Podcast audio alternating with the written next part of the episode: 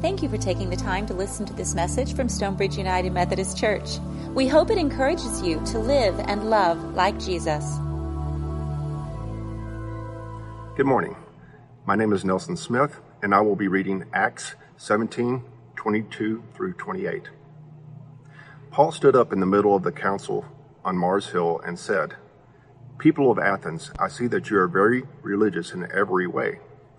As I was walking through town and carefully observing your objects of worship, I even found an altar with this inscription To an unknown God.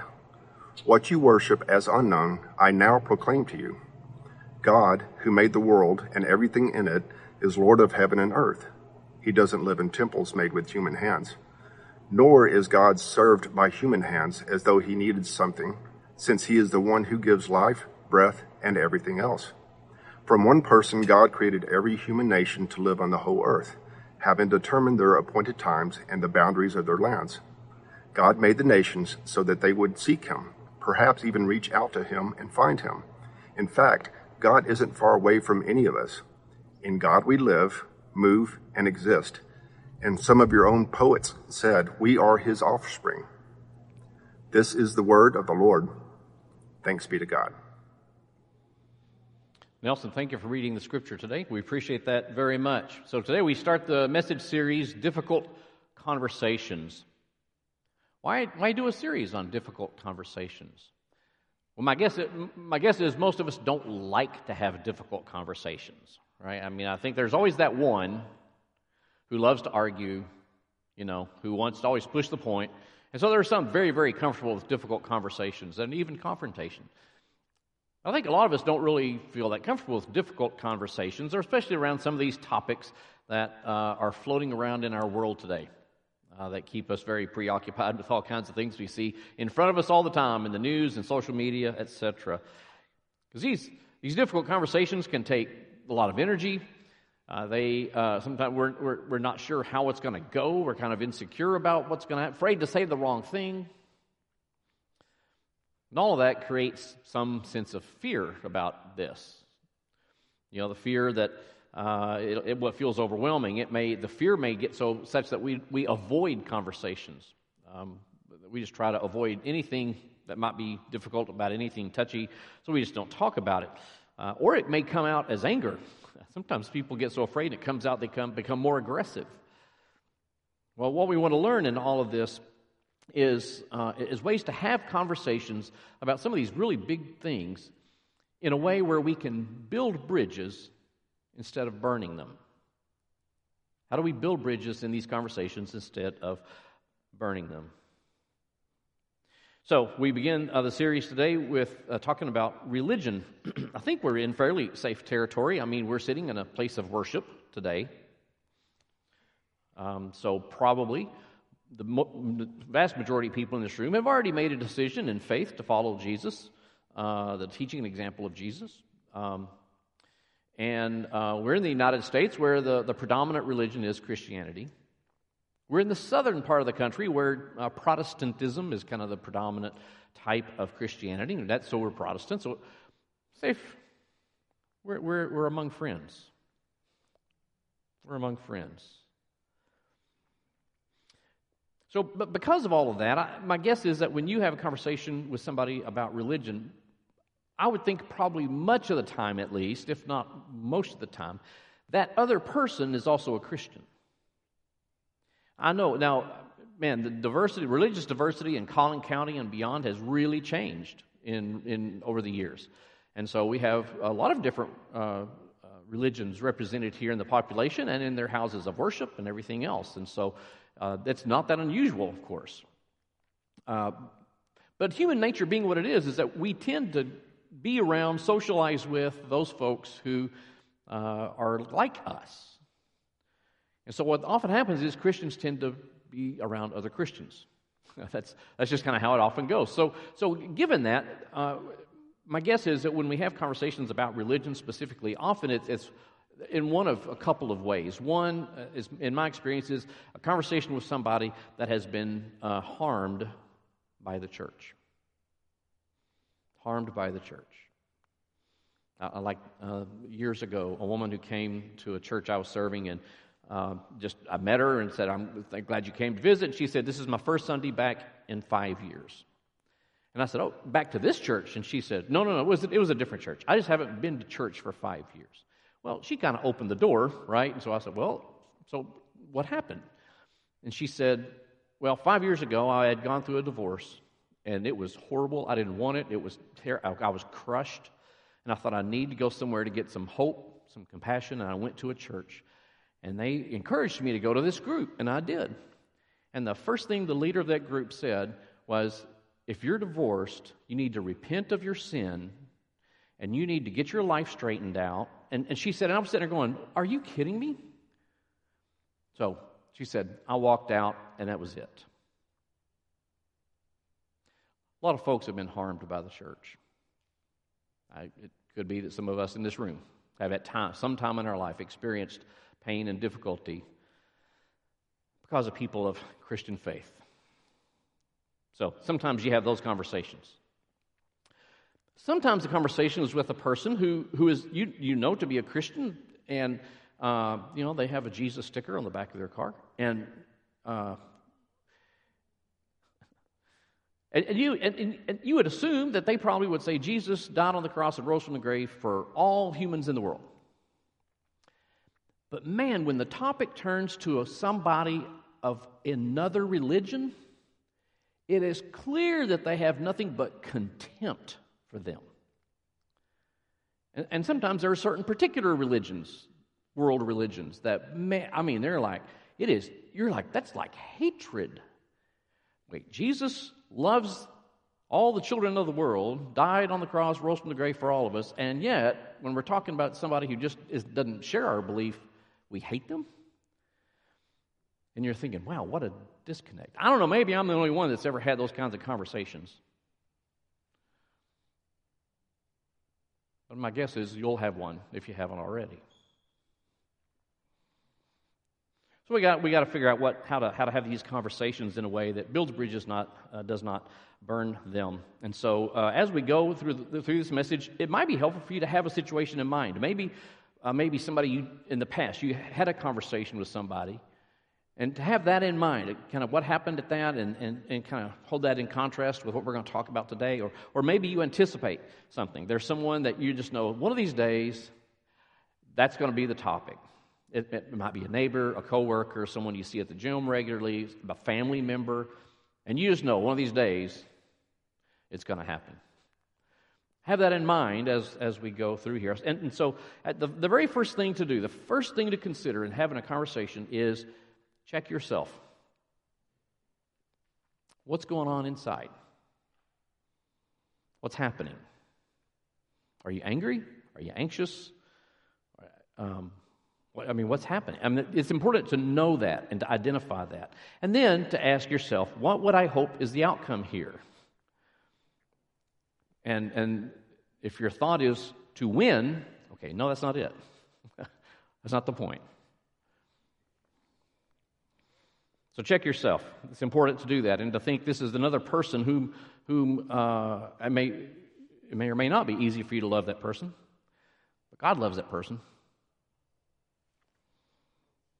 A great example of all this is um, uh, Paul in the Bible. You know, uh, he was a Jew, but not, I mean, he was not just your ordinary Jew. He was highly educated and highly motivated to stay with his faith and to fight against the news about Jesus Christ.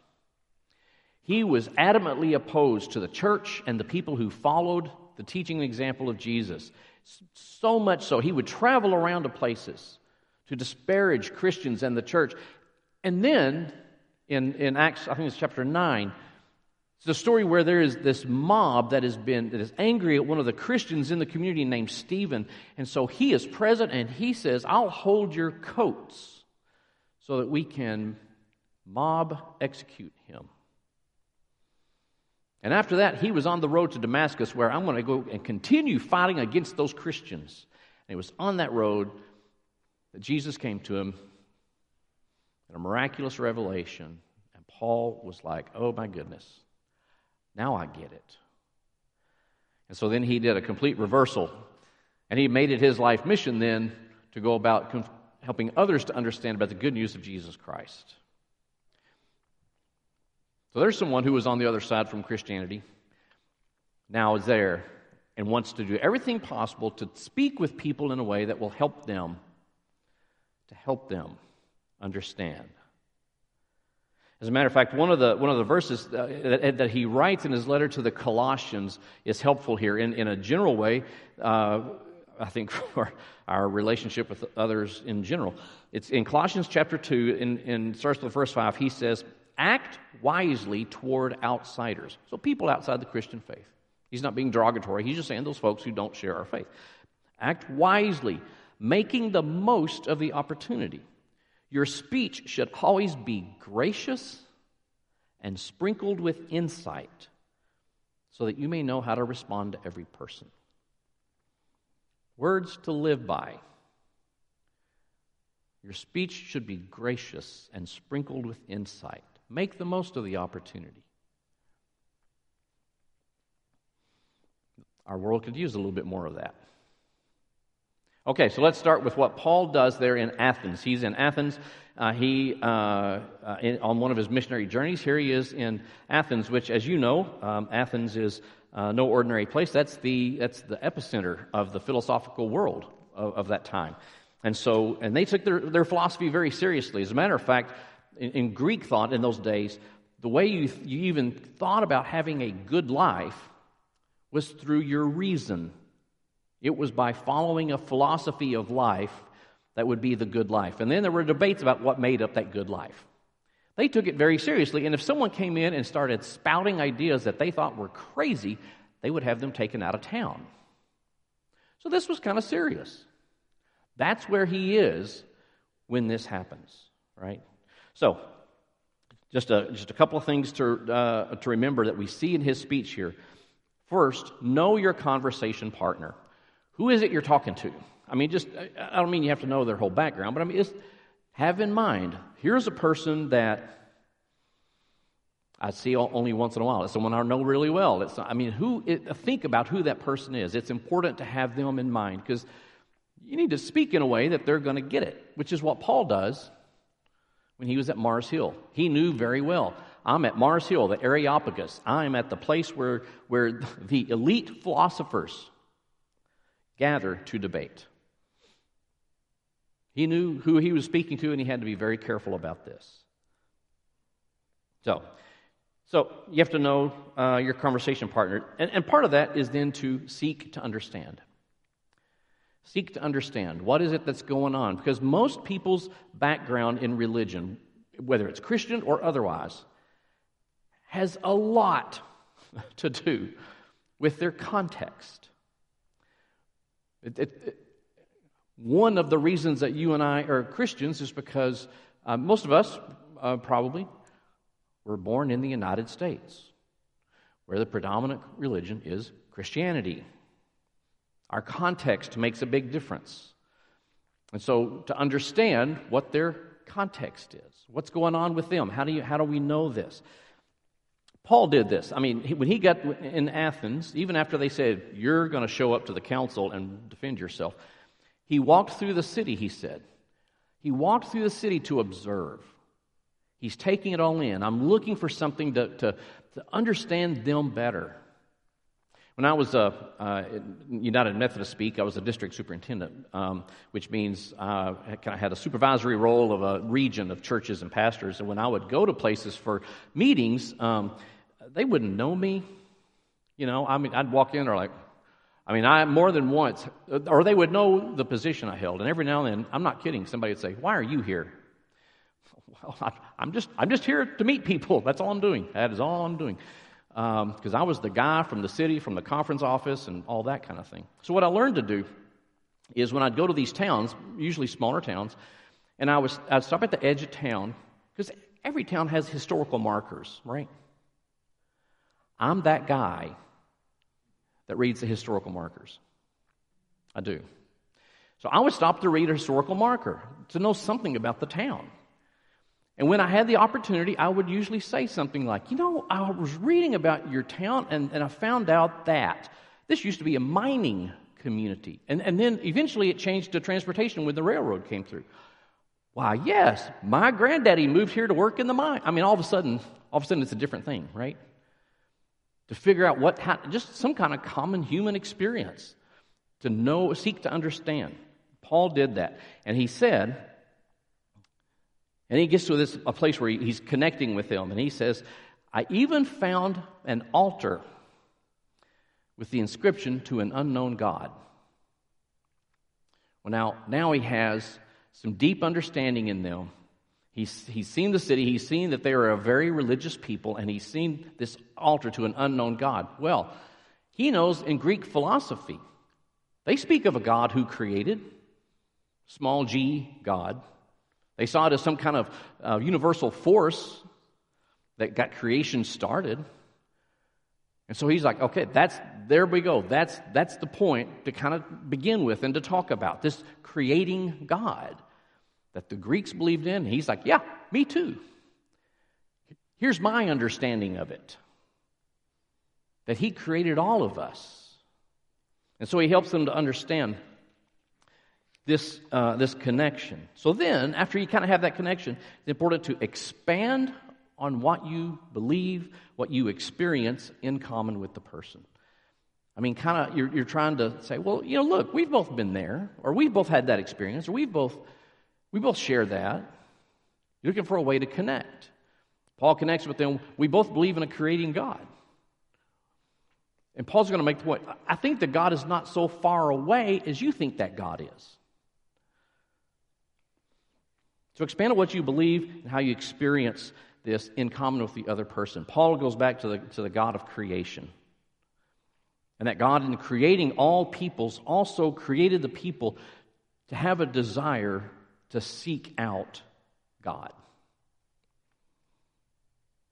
And so he's, he's making this, this point with them. And at, it, was at the right time, and when it was a little bit after the, the, the passage that was read, he, he does eventually get to talking about Jesus and how Jesus was the Son of God and died on the cross and rose from the grave. And that is the completion of the creation work God was intending, so that we humans would seek Him. Now, at this point, the Greeks got a little like, wait a second, you know, death and resurrection. So we eventually got there. I think part of the lesson we, we learned from that I, I mean, some Christians I, I, know that when they talk about, they're going to talk about religion to somebody else, especially if it's someone who is not a Christian. I mean, I mean, they just go straight to uh, uh, the old conversations we used to have. Uh, some of you would, will remember this um, when you say, "Well, first thing you got to admit is you're a sinner." And the second thing you need to admit is, I need forgiveness. And so you need to ask God for forgiveness and commit your life to Christ. And, and they start with that. Now, that's where you want to get eventually. But if you start there, you're missing the context. So you want to you want to work your way there. You want to get there, but not right up front because generally, generally that will not go well. Because you want to make the most of every opportunity. So I don't want to turn them away right away. Let's get to where we can get to that point in the conversation. You know, and, and in all this, Jesus is an example for us. Um, I mean, when you read through the Gospels, there are a lot of conversations that Jesus has. I saw a thing the other day that said that Jesus uh, asked, I, have to look this up. It's like 350 questions. He asked questions of people around him. He was directly asked like 185 questions. He directly answered three of them. It was always a conversation. He wanted to have a conversation. Let me tell you a story, or right? Now, I know what people often say, yeah, but Jesus confronted people. He turned over the tables of the money changers in the temple. He was so mad and confronted them.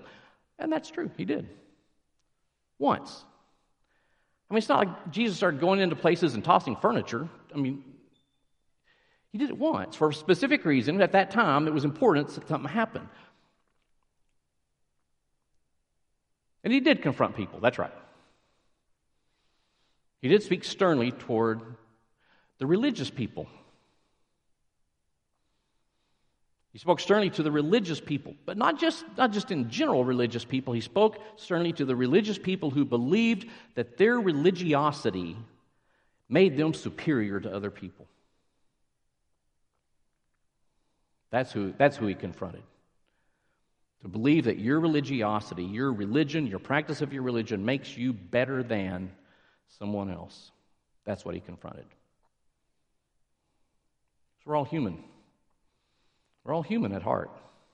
We're all human in our life. We're all human in our belief.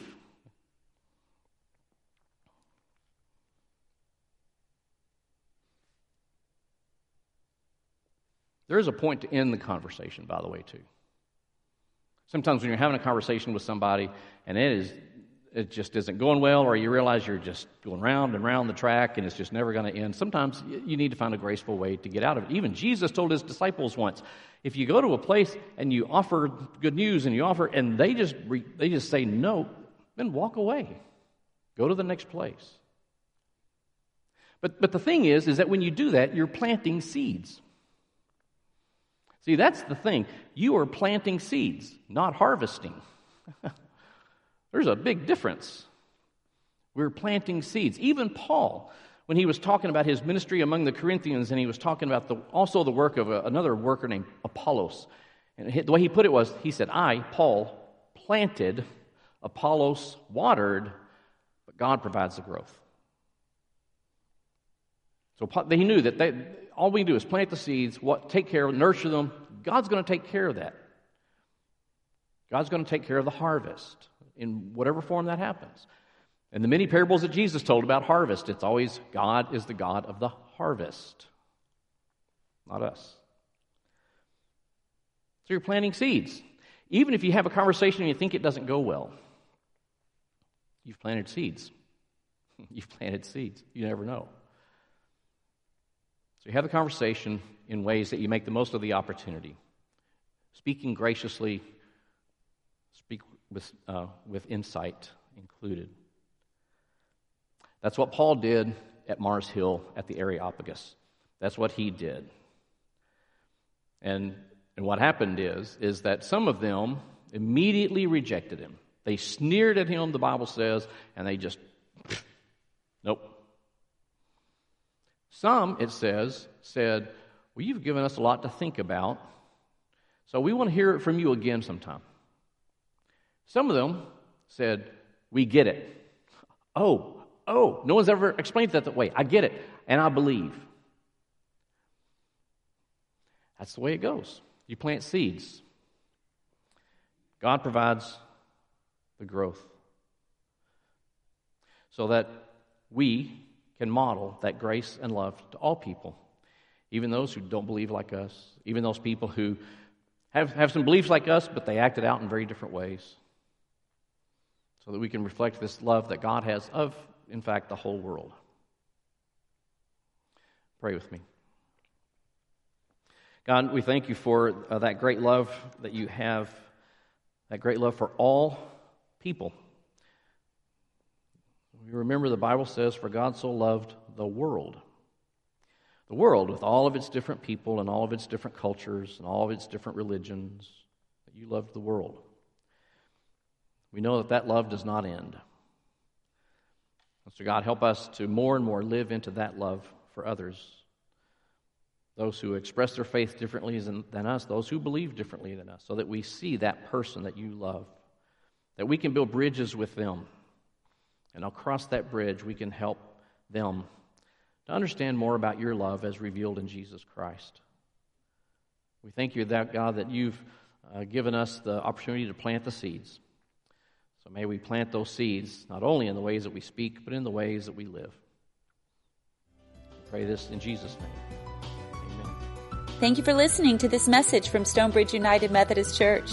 You are invited to worship with us every Sunday morning at 10 a.m. For more information, visit our website, mysumc.org. Have a blessed day.